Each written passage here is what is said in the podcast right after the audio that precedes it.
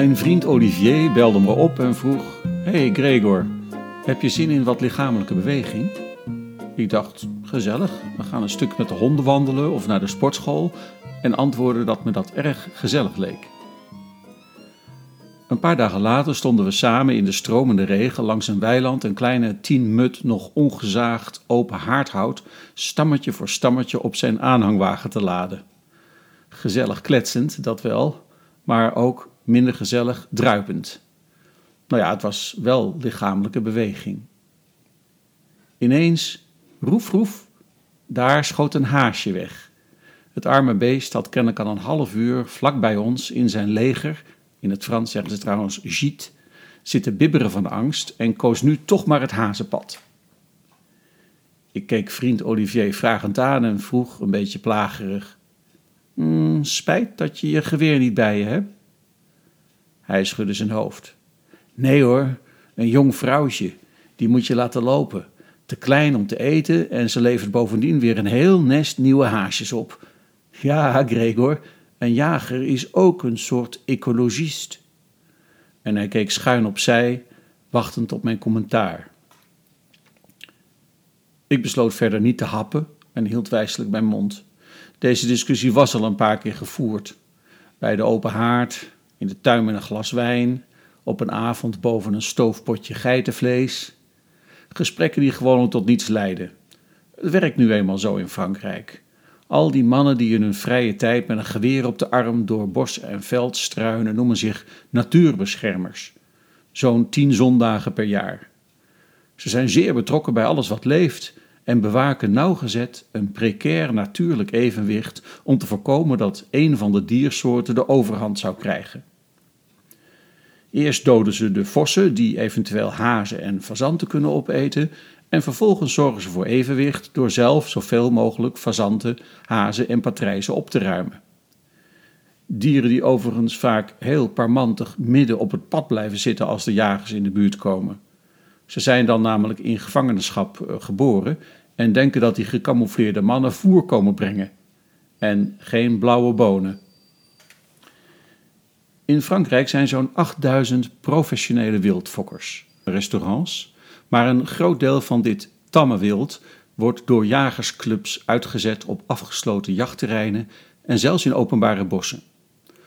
Volgens de Franse dierenbescherming gaat dit elk jaar om circa 14 miljoen fazanten, 5 miljoen patrijzen, een miljoen eenden, 120.000 hazen en 10.000 konijnen.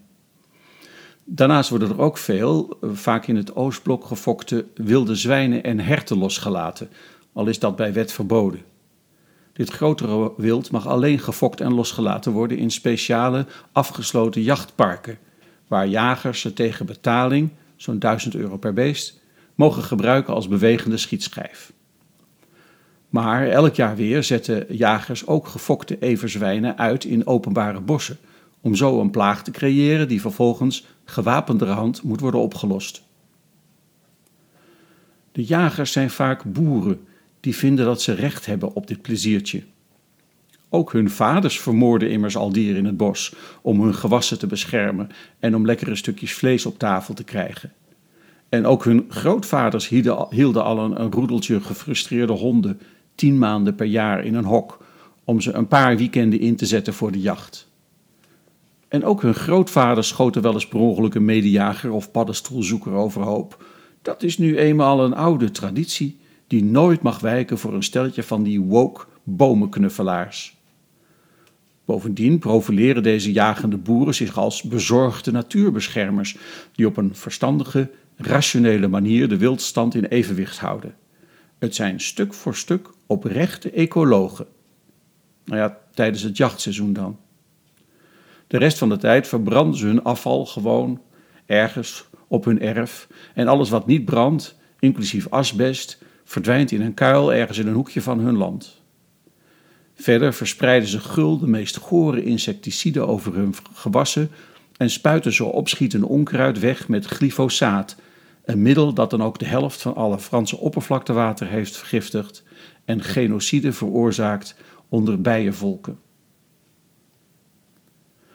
De moraal in Frankrijk op het gebied van milieu- en natuurbeheer is op zijn zachtst gezegd onevenwichtig.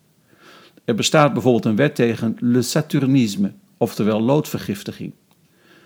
De verkoper van een oud huis moet een onderzoeksbureau inhuren om het hele huis te laten controleren op loodhoudende verf, die indien aangetroffen voorzichtig verwijderd dient te worden.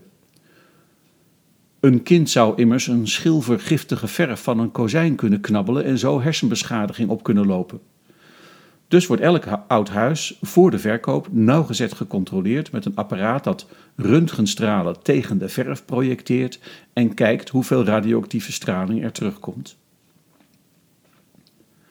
En ondertussen ontdoen buiten de ecologist de natuur van gevaarlijke herten en hazen, daarbij de bodem elk jaar opnieuw verrijkend met duizenden kilo's milieuvriendelijk lood. Elk jaar sterven in Europa 55.000 roofvogels aan loodvergiftiging, doordat ze met hun prooien ook heel veel lode kogeltjes binnenkrijgen. En zo zie je maar weer, het oude uh, spreekwoord telt nog steeds. De een zijn lood is de ander zijn dood.